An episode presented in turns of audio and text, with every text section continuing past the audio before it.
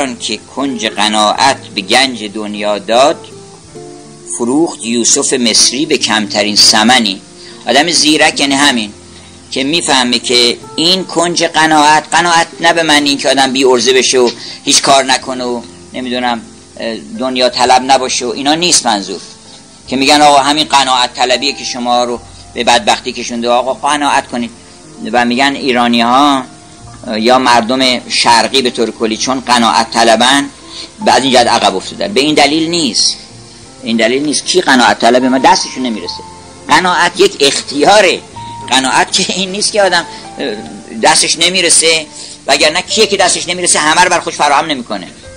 قانع کو در عالم که در عین امکانات بگه که آقا من اینا مزاحم منه، اصلا من نمیخوام اینا رو.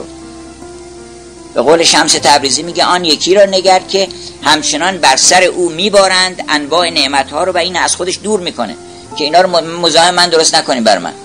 اونا رو اگر بکنه یعنی صرف خیر رو خوبی میکنه، خودش رو مزاحم وقت خودش نمیکنه. آدمی که قانعه، قناعت و خرسندی، آج من خرسندی است. شکسپیر میگه که در یه قطعه از زبان یکی از بازیگران میگه تاج من خرسندی است، و این تاجی است که هیچ پادشاهی بر سرش نیست. و اینکه هر پادشاهی نگاه میکنی داره نگاه میکنه میبینه که کدام چیز رو، دوکنشین جدید رو میتونه استسخیر بکنه، کدام مملکت تازه رو میتونه فتح کنه، کدام شهر رو بتونه بگیره.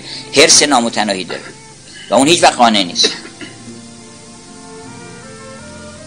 هر آن که کنج قناعت به گنج دنیا داد، این زیرک نیست. فروخت یوسف مصری به کمترین ثمنی.